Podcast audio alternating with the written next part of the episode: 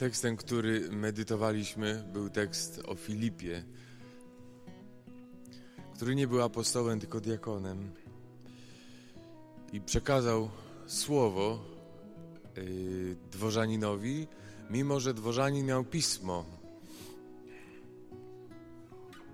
Bo pismo staje się słowem. Nie? My nie podnosimy na przykład lekcjonarza i nie mówimy oto słowo pańskie, bo to nie jest słowo pańskie, to jest Biblia. Całujemy ją z szacunku, ale to nie jest słowo. Pismo staje się słowem. Wtedy nawet nie tyle, kiedy jest przeczytane, tylko raczej aktua aktualnie wypowiedziane do mnie przez Boga za pośrednictwem czyichś ust. Więc chodzi o taką lekturę pisma, żeby stawała się dla mnie spotkaniem z żywym Bogiem, który teraz do mnie mówi. I symbolem Słowa Bożego, nie pisma, Słowa Bożego jest miecz, bo ma zdolność do cięcia. Miecz przenika aż do rozdzielenia stawu, szpiku, mówi list do Hebrajczyków. Miecz jest symbolem słowa. Dlaczego miecz? Bo miecz po prostu domaga się decyzji. Kiedy wisi nad tobą miecz, no to domaga się to wyboru od ciebie, opowiedzenia się po jednej czy po drugiej stronie, prawda? No to jest do, dość oczywiste. Jeżeli miecz tnie z góry w dół, no to najgłupszą rzeczą można stać po środku i nic nie zrobić, no chyba, że ktoś chce dymisję złożyć ze swojego życia, prawda? No, jak chce skończyć. No ale miecz wymaga ustawienia się, albo idę na prawo, albo idę na, re, na lewo. Więc słowo ma siłę miecza, domaga się decyzji po prostu przenika, wymusza decyzję niejako na człowieku, nie? I dzisiaj też jesteśmy postawieni wobec decyzji, wyboru, opowiedzenia się, odniesienia się do tego słowa. Nie tylko analiz subtelnych. Słowo domaga się wyboru. I to, co papież Benedykt XVI, on rozróżniał pismo i słowo. Nie? Biblia to jest pismo, a słowo masz w uszach. Więc słowo to jest to, co aktualnie do mnie dociera, bo słowo jak miecz to jest rzeczywistość dynamiczna. W Biblii jest cały czas to samo, ale słowo jest dynamiczne po prostu. Porusza, nie? Przemawia, aktualnie, zawsze na świeżo. Nawet gdy, gdybyśmy wczoraj to samo czytanie mieli, to ja już dzisiaj jestem zupełnie inny i już zupełnie na inny grunt to słowo pada. Więc zawsze jest świeże, zawsze jest żywe, zawsze jest aktualne. Więc czytam pismo, żeby usłyszeć słowo. I przedmiotem dzisiejszego, dzisiejszej medytacji jest ósmy rozdział dziejów apostolskich. Tekst bardzo ważny, jeżeli chodzi w ogóle o chrześcijaństwo, y, o ten cel chrześci chrześcijanina, ale również o ten nasz temat. Wstań, idź to bardzo jest symptomatyczne, ponieważ apostołowie słyszeli, jak przed chwilą Jezus mm, z, przed swoją męką, a nawet, nawet nie, nawet później, nawet w wieczerniku, kiedy przychodzi do nich, mówi idźcie, nie? Weźcie Ducha Świętego i nieście go dalej. Ale wcześniej powiedział idźcie na cały świat. I we w niebo wstąpieniu też Jezus do nich powiedział idźcie. A oni, a oni siedzą w Jerozolimie, bo im dobrze. Nie kwapią się do wyjścia apostołowie. Zapewne się bali, bo było prześladowanie, właśnie Szaweł wpadał tam, prześla prześladował ich. Boją się. I pamiętali na pewno, że Jezus powiedział idźcie, a oni siedzą. Ale przyszedł moment, kiedy może paradoksalnie na szczęście zostali wyrzuceni z tej Jerozolimy, więc poszli. No. I to jest piękne, że pierwszym misjonarzem, który w ogóle wyszedł z Jerozolimy, nie był apostoł, nie był biskup, nie był żaden z dwunastu, był Filip. Jakoś to symptomatycznie tu brzmi. Diakon Filip. No, no mamy diakona Filipa. Prawda? Jeden z siedmiu. I to był człowiek ustanowiony do posługi, diakonii, do posługi stołów. On nie był człowiekiem, który miał głosić kazania, y, miał świadczyć po prostu miłość konkretną. I to też może wskazówka, bo ci, którzy są posłani od Boga do ludzi, to są ci, którzy powinni być zdolni do okazywania miłości, nie? I teraz Filip wpierw idzie do Samarii. Pamiętacie wczoraj tę Samarię? Filip tam idzie do nich.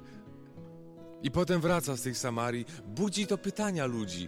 Jak to? Chrześcijanin poszedł do Samarytan.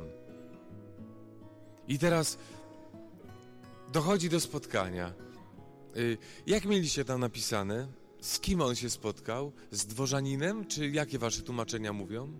A ktoś miał inne? Brat Jan miał inne. Tak? A jaką miałeś Biblię? A ty to wiesz i tak wszystko. On widzi polski, a czyta grecki.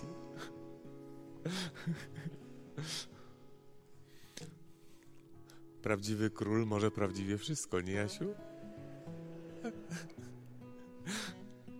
Więc tam w dziejach apostolskich y, nasz przekład używa słowa dworzanin i to w zasadzie zamyka nas na dalsze rozumowanie tego tekstu. I nic przed nami, i jest wszystko wtedy zakryte, niestety. Więc trzeba posłużyć się tekstem, który jest prawdziwym, greckim i tam pada pięć razy słowo eunuchos. Nie? To, co Hieronin tłumaczy, eunuchus, eunuch po prostu. Wujek tłumaczy to jako y, rzezaniec, eunuch. I tam jest użyte słowo eunuch, a nie dworzanin. I święty Łukasz, pisząc dzieje apostolskie, robi wszystko, żebyśmy zapamiętali go jako eunucha. Może brzmiało to i może dziś brzmi jeszcze niewesoło, ale tak było, nie? I Filip miał się spotkać z eunuchem i eunuchowi jako pierwszemu w indywidualnym spotkaniu przekazać Ewangelię. Ale musiał wstać, musiał iść. Więc Duch Święty powiedział mu tak: Wstań, wstań. Hmm? Temat rekolekcji: wstań. I tam w greckim jest słowo anastazis, wstań, czyli dosłownie z martwych wstań. Nie? Powstań z martwych. Powstań z grobu. Wstać, nie? Wstać ze swoich grzechów. I Duch Święty mówi Anastazis, wstań, idź. Wstań i idź. Około południa na drogę, która jest pusta. Nie? Ciekawe, w Izraelu w południe po drogach się nie chodzi. No jest siesta, leżysz i śpisz. I modlisz się, żeby przyszedł wieczór, bo wtedy ożyjesz i restaurację otworzą. A nie chodzi się w porze południowej, a tym bardziej po co ma apostoł wchodzić na drogę, skoro jest jeszcze pusta? Po co iść? Wszystko może jest przeciwne temu, żeby wychodzić. Wstań, idź w południe, jeszcze na pustą drogę. Przecież tam nikogo nie ma. A jednak Bóg mówi mu, Duch Święty, wstań i idź. Nie? I teraz Filip posłusznie poszedł i nagle spotkał eunucha. Święty Łukasz pisze i chce, żebyśmy zapamiętali, że pierwszym poganinem oszczonym był eunuch. Pięć razy tam jest to użyte. I w Starym Testamencie, bo teraz to jest jakieś słowo klucz dla nas. Kiedy stajemy przed Biblią, y, czytam raz, drugi czytamy, piąty, dziesiąty, nie wiem ile razy. Jakbym stał przed jakąś wielką komodą, która ma wiele szuflad. I jak jakaś mi się otworzy, no to wtedy tam wchodzę i szukam dalej. Więc otwiera nam się taka szufladka z napisem Eunuch. Wchodzimy tam. I otóż, kiedy poszukamy sobie w Biblii, no to są dwa miejsca, gdzie występuje eunuch. W odniesieniu do sytuacji, w jakiej się znalazł. Księga kapłańska. Może to nie jest y, y, jakiś smaczny tekst, ale prawdziwy. Żaden człowiek, który ma skazę, nie może się zbliżać, ani ten, kto ma zgniecione jądra. No, eunuch. Żaden z potomków kapłana Aarona, mając jakąś skazę, nie będzie się zbliżał, aby złożyć spalaną ofiarę Panu. Co to znaczy? To znaczy, że eunuch jest w takiej sytuacji, że nie ma prawa składać ofiary. Nie może być kapłanem w narodzie wybranym, nie może być ofiarnikiem po prostu. Że nie ma prawa składać ofiar. I jeszcze więcej, Księga Powtórzonego Prawa mówi tak. Nikt, kto ma zgniecione jądra lub odcięty członek, nie wejdzie do zgromadzenia Pana. Ale wy jesteście yy, bardzo yy, dojrzali, bo jak miałem rekolekcję i mówiłem podobne rzeczy starszym, to się śmiali, jak ten tekst czytałem. Piękne. Nie? Że, że ten człowiek nie wszedł w ogóle do zgromadzenia Pana.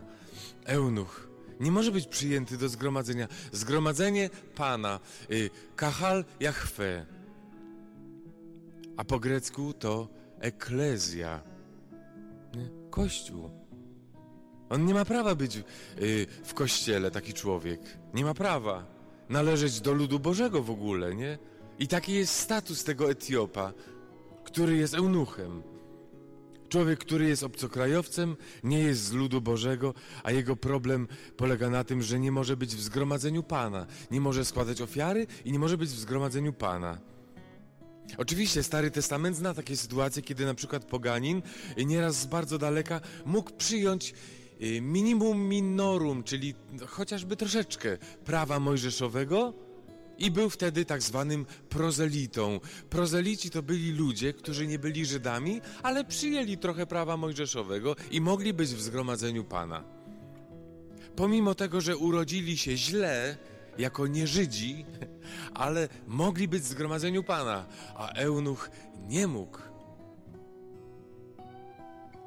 Prozelici poddawali się obrzezaniu i należeli do Boga, jako nieżydzi ale eunuch nie mógł. Dla Żydów ten Etiop był obcym.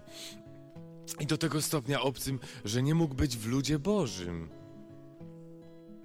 Nie mógł być kapłanem. Dlaczego?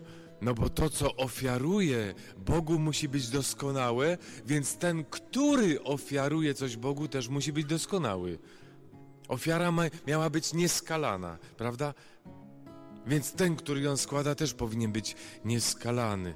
Bo czy można Bogu udawać niesamowite rzeczy brudnymi rękoma? Więc on nie mógł. I teraz jeszcze jedna sytuacja, znajdziemy ją u Izajasza, która mówi o tym, jak eunuch może się czuć w środku ludu Bożego. Mówi tak: Oto ja jestem uschłym drzewem. To jest eunuch uschłe, uschłe drzewo. Czuję się jak wyschłe drzewo w ogrodzie Pana.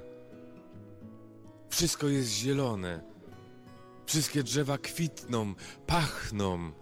Wszystkie drzewa rodzą. A on jedyny jest uschły, jałowy, nie rodzi, wyschłe drzewo. Nie może Bogu składać ofiary w stosunku do innych ludzi jest jałowy i naprawdę nie może z tym nic zrobić. I już za późno. Hm. Czy rozpoznajecie się w tym eunuchu?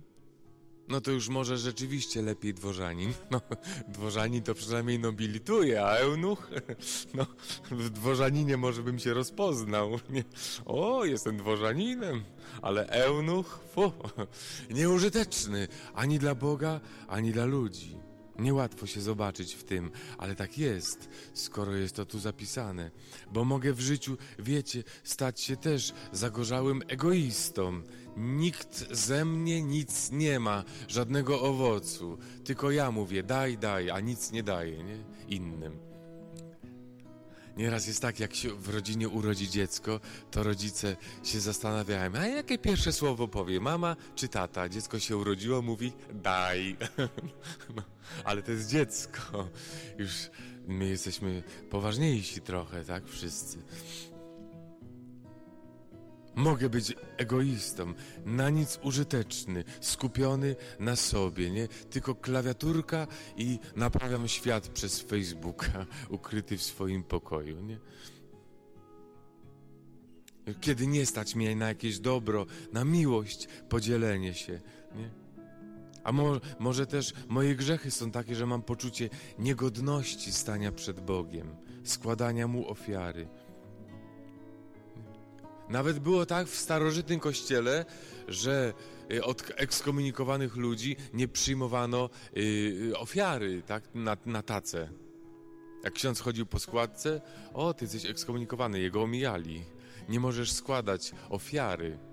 To miało być też karą, nie? Jakąś popychającą go do naprawy tego człowieka. No, no tak było kiedyś. Bo ciągniemy wszystkie soki, chociażby z kościoła. A jakże? Owoce są też jakieś, nie? Ale zadam poważne pytanie w tym temacie naszych rekolekcji. Kto ma pożytek z Twojej wiary? Ma ktoś pożytek z Twojej wiary, czy tylko daj? Kto ma pożytek z Twojej wiary? Czy chociaż jedna, jedyna osoba?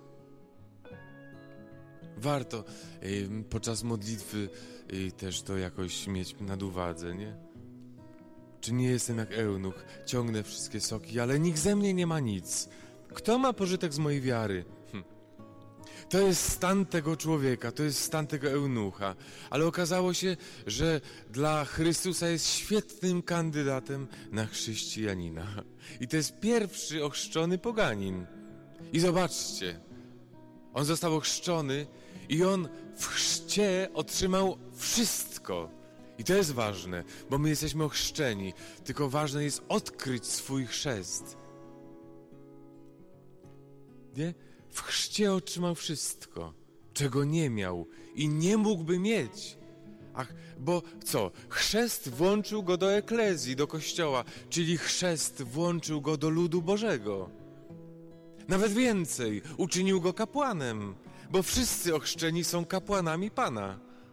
Nie? Macie to kapłaństwo, ty też, które Sobór Watykański II nazywa królewskim kapłaństwem.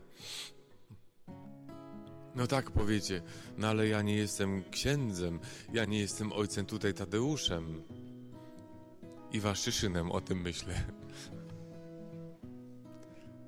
Ja nie jestem ojcem Jonaszem. Jonasz chyba w rybie się zapętlił gdzieś. Z taką ręką to trudno by było, jej byłoby zjeść w gipsie. No. Powiedzcie, ja nie jestem... No, jesteś kapłanem. Ty masz kapłaństwo królewskie, a ksiądz ma kapłaństwo służebne. Służebne. Twoje jest królewskie, rozumiesz? No. Królewskie. On w chrzcie otrzymał wszystko i był włączony do ludu Bożego i stał się kapłanem, rozumiesz? Co sprawia chrzest w życiu człowieka? Nawet gdybym był takim eunuchem, to mam chrzest, mogę iść do spowiedzi, gdyby grzechy mnie wykluczyły ze składania ofiary. Mamy wszystko w Kościele, w Chrystusie Jezusie. Każdy z nas jest kimś większym niż te postacie piękne i święte Starego Testamentu nawet. Każdy jest kimś większym niż, nie wiem, Mojżesz nawet w Chrystusie Jezusie. Nie musisz wchodzić na górę, na rysy, czy gdzieś, na Giewont, żeby spotkać się z Bogiem. Możesz tu. I teraz w spotkaniu z Chrystusem, którego Filip mu objawił, eunuch dostał natychmiast to, czego nie miał. I tu ważny wniosek. Jeżeli znajdujemy się w takiej sytuacji, jak że rozpoznajemy w sobie eunucha, to recepta jest taka: wołaj do Boga, żeby pomógł odnowić w tobie świadomość chrztu, tego, że jesteś ochrzczony, nie? Jesteś ochrzczony. To jest łaska. Bo chrzest jest niezatarty, raz na zawsze. To jest źródło, zawsze żywe, zawsze żywe. Dlatego ważne jest dokopać się do własnego chrztu, odkrywać to, co jest podstawowe. O tym powiem na następnej medytacji troszeczkę, która wejdzie, po, połączy nas w modlitwie. Nie?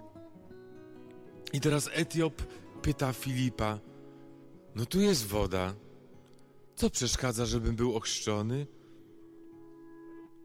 Nie, co przeszkadza, żeby dzisiaj chrzest był we mnie rzeczywistością żywą, dynamiczną? Co stoi na przeszkodzie? Odpowiedź jest ta sama. Można, jeżeli wierzysz z całego serca. Nie? I teraz zobaczmy, jak ta wiara y, eunucha się budzi. Nie? To jest ważne. Wiarę przekazał mu Filip. To znaczy, że wiarę przekazał mu Kościół. Kościół, nie? Kościół nie jest ojcem. Jezus kiedyś powiedział: Nikogo nie nazywajcie waszym ojcem. A gdzie indziej Jezus przychodzą po niego, a on spojrzał na siedzących dookoła niego, powiedział: Kto jest moim matką, braćmi, siostrami, ten, kto pełni wolę ojca. Ale nie powiedział, kto jest ojcem, matką, siostrą, bratem, bo ojc... nikogo nie nazywajcie waszym ojcem. Bo Kościół nie jest ojcem, Kościół jest matką. Dlaczego? Bo życie nie jest z Kościoła. Kościół przekazuje życie, ale życie jest z Boga. Jak ktoś przyjdzie do mnie czy do kogoś, nie, o, daj mi Ducha Świętego. Ja nie mam Ducha Świętego. Ja, znaczy, no ja nie, nie dam ci Ducha Świętego. Kim ja jestem? Kościół przekazuje, a nie jest, wiecie, bo to mnie uczy pewnej y, właściwego odniesienia. Ja nie jestem dysponentem Ducha Świętego. Przyjdźcie do mnie, ja wam dam. No, nie, nie jestem dysponentem. Kościół przekazuje życie. Nie? Ja nie jestem zawiadowcą Ducha Świętego. Nie. Kościół przekazuje życie. I im mniej tego życia przekazuję, tym bardziej skupiam się na sprawach drugiej kategorii, karteczkach od spowiedzi, przepisach, regulaminach. Dlaczego? Bo szukam zabezpieczenia gdzie indziej. Skoro nie przekazuję życia, no to szukam gdzie indziej. Kościół przekazuje życie.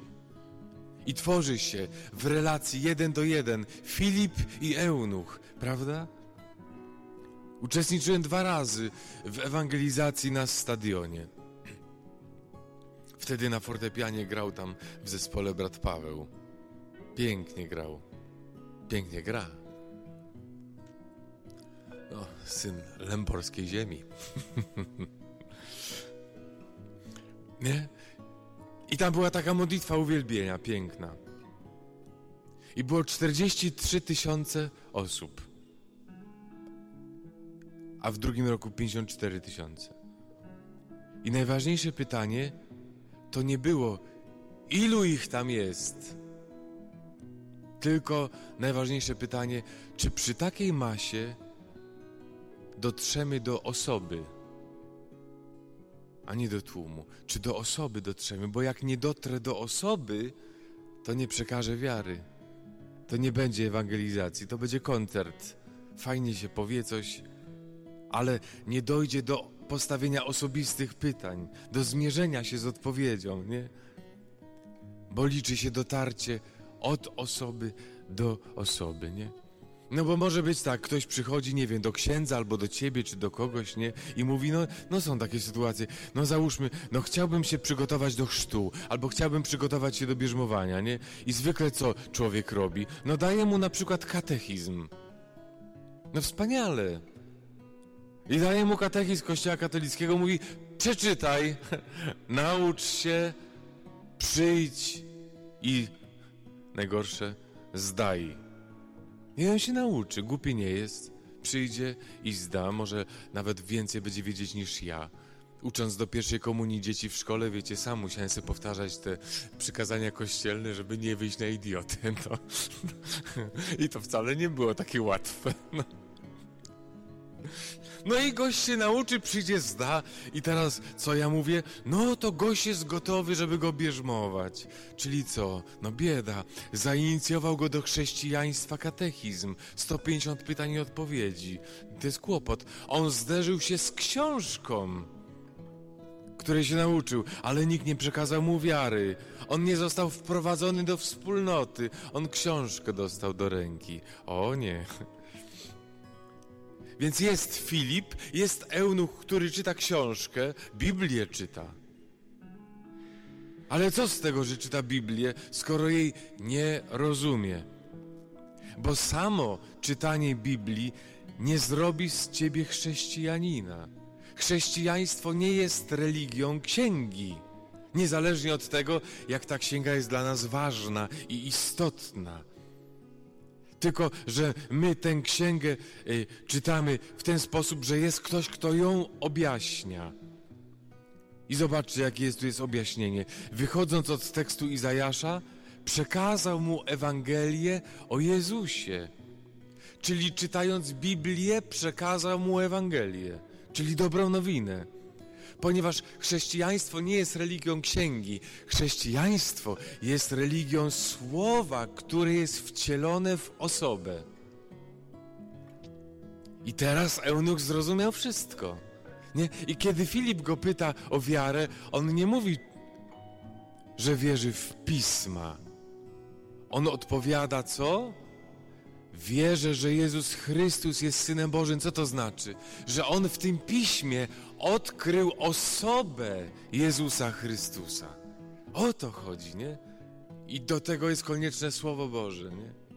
Słowo Boże sprawia, że ty osobę doświadczasz Chrystusa, czytając Biblię, nie? On odkrył osobę. Nie mówi uwierzył w Pisma, tylko wierzę, że Jezus Chrystus jest Synem Bożym. On odkrył osobę, na której wypełniło się słowo zapowiedziane przez Izajasza. Odkryć osobę. Więc proszę braci kleryków, z całym szacunkiem, nie teologia, tylko Ewangelia, bo teologia jest ważna, ale ona tylko mówi o Bogu, a Ewangelia nim jest. Wszystko jest ważne, tylko co jest pierwsze, nie? Wy wiecie. A ja sobie przypominam. Więc nie chodzi o książkę, tylko chodzi o osobę. Więc tak czytam medytację, żeby spotkać wreszcie osobę Chrystusa, nie? I dopiero wtedy, kiedy nie chodzi o książkę, tylko chodzi o osobę, można się pytać, czy wierzy z całego serca. Przecież nikt nie kocha książki. Książkę można lubić, muzykę można lubić, można, w ogóle człowiek różne rzeczy lubi, niektórych nie lubi, tak? Ale rzeczywistość miłości otwiera się w odniesieniu do osoby. Nie? No chyba nie kochasz fortepianu. Możesz kochać brata Pawła, który na nim gra. Ale uważajcie, rywalizacja z Bogiem jest. No, może się skończyć kalectwem. No.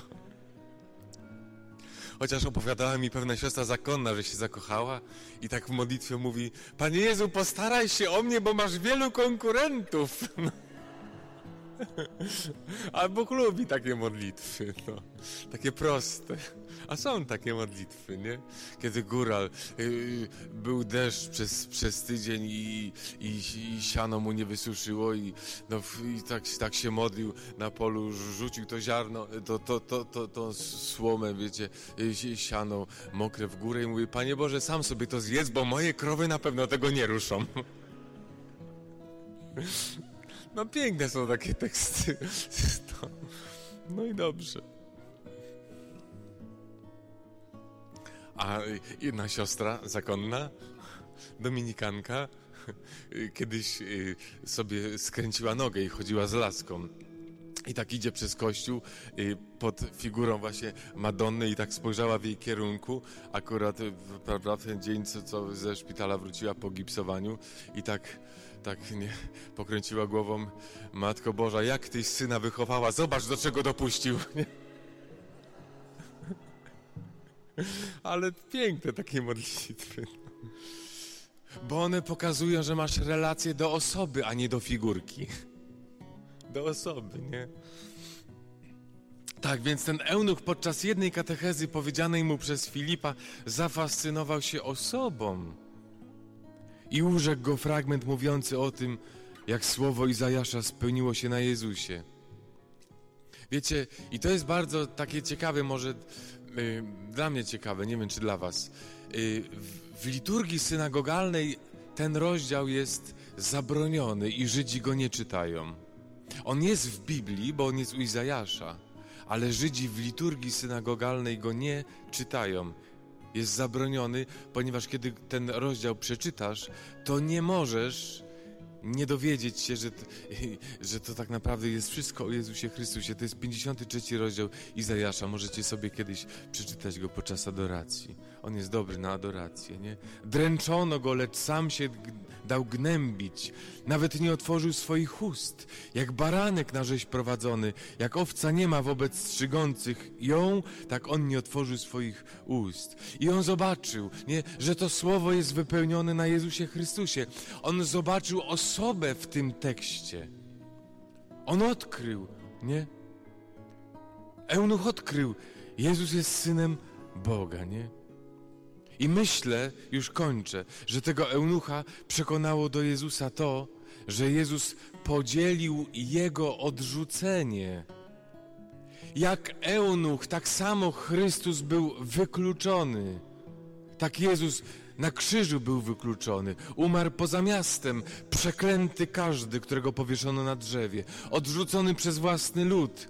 I ten Jezus w momencie bycia odrzuconym, wykluczonym jest arcykapłanem. Dlaczego Jezus jest arcykapłanem? Bo na krzyżu, kiedy jest wykluczony, składa ze swojego życia, z siebie ofiarę za tych ludzi i tworzy nowy kościół gromadzi nowy Kościół, Syn Boga. I w nim jest możliwe i jest mi dane to, czego sam się pozbawiłem swoimi grzechami. Jest w nim to możliwe. Wszystko jest w nim mi dane. Nie? I mogę dziś do niego przylgnąć całym sercem, wyznając wierzę, że Jezus Chrystus jest synem Bożym. Jeżeli ja go znam, jeżeli ja go kocham, jeżeli najpierw przede wszystkim wiem, że On mnie kocha i mam takie po prostu doświadczenie, a nie tylko informacje. Doświadczenie. To ta miłość mnie, mnie wyposaża, nie? Ta miłość daje mi to, co straciłem. To ja wtedy nie mogę o nim nie powiedzieć i wtedy wstanę, ruszę się, wtedy pójdę. Muszę wtedy o kimś powiedzieć, albo nie, złe słowo, nie mogę wtedy o tym nie powiedzieć drugiej osobie. Nie? Tylko warto sobie namierzyć tego jednego. Jeden do jednego. Filip spotkał eunucha. Podejdź się, przyłącz się do tego wozu. Piękne to słowo. Nie wiem, jakie tam jest w Biblii Tysiąclecia, już zapomniałem przyłącz się, przybliż się do tego wozu jakoś, tak? tak. A tu jest słowo greckie, które jest kolao. To, to słowo znaczy, y, to, to słowo pochodzi od słowa klej. Klej, czyli Duch Święty mówi mu, sklej się z tym eunuchem, sklej się. A y, Hieronim w Wulgacie tłumaczy, wejdź z nim w jarzmo. Jarzmo. Po co dwa byki, dwa woły, przepraszam, idą w jednym jarzmie? Żeby coś robić razem. Żeby popracować razem. Sklej się z nim. To nie ma być chwilowe tylko, nie? Bo spotkali się na konferencji, się rozejdą, już się nie będą odzywać do siebie. No, wspólnotę byśmy stworzyli jak jasny gwint. No, właśnie sklej się. Jeden do jeden. Przyłącz się. I Filip przykleił się do niego. Owszem, potem się odkleił, ale przykleił się na tyle skutecznie, że z niego to przeszło. Przekazał mu wiarę temu Etiopowi. Otworzył go na to, czym żył sam. Jeżeli nim żyję, to drugiego człowieka otwieram na to, czym sam żyję. Kto ma pożytek z mojej wiary? Jeden do jeden. Ananiasz poszedł, włożył ręce na Szawła i ten przejrzał. To, co papież Franciszek kiedyś powiedział, bardzo on to fajnie mówi, trafnie, jak w sztafecie. No biegniesz, masz, trzymasz w ręku pałeczkę, musisz przekazać ją następnego, następnemu. Nikt pałeczki nie rzuca w tłum przecież, prawda? Tylko przekazujesz konkretnej osobie. Nie rzucasz tak gdzieś, a może ktoś złapie. Wiesz, komu podajesz. Wtedy przekazujesz Ewangelię. Uczeń jest świadkiem, uczeń jest misjonarzem. Każdy z nas, o ile jest grzesznikiem, jest jak eunuch, jałowy, nie daje życia, nie rodzi życia, nie przekazuje życia. W kościele jest pełno życia od Boga, bo Bóg jest Ojcem i przekazuje życie, nie? Ale żeby Bóg, być, Bóg mógł być ojcem, potrzebował Matki Bożej, Maryi. Żeby przekazać życie, potrzebował jej. Bóg chce rodzić. A Jezus mówi: Kto pełni wolę Ojca, jest moją matką. Bóg na ciebie dziś liczy, że ty wstaniesz, że pójdziesz, że będziesz matką Słowa Bożego dla drugiej osoby. Liczy na ciebie Bóg. Liczy. Potrzebuje ciebie, żebyś wstał i poszedł i był jak Matka Boża, przekazał drugiemu życie, chociażby jak ona w swojej maleńkości, w swojej grzeszności. I może się okazać Bóg ojcem dla kogoś, przekazać życie, ale on potrzebuje matki. Bóg potrzebuje matki, potrzebował Matki Bożej, a dziś potrzebuje Ciebie. Potrzebuje Ciebie, bo wielu ludzi już nie myśli, nie liczy na Boga. Liczą na co innego, na pieniądze, na to co korzystne, koniunkturalne, ale na pewno już nie na Boga. Ale skoro tu dziś jesteś, Bóg liczy na Ciebie liczy. Bądź matką dla kogoś Słowa Bożego. Ojcem jest Bóg i pozwól Bogu być ojcem. Pozwól Bogu być ojcem i rodzić w drugim człowieku życie. Tylko wstań i idź. Potrzeba kogoś, kto będzie jak matka. Jak matka. Miej doświadczenie. Jesteśmy matką dla Słowa Bożego, nie? Filip był dla Eunucha, Ananiasz był dla Pawła, Piotr był dla Korneliusza. Jeszcze poczytamy jutro. Cieszę się, jak moje duchowe dziecko mnie przeskoczy o głowę. Piękne doświadczenie. Tego też Wam życzę. Mógł zapłacić.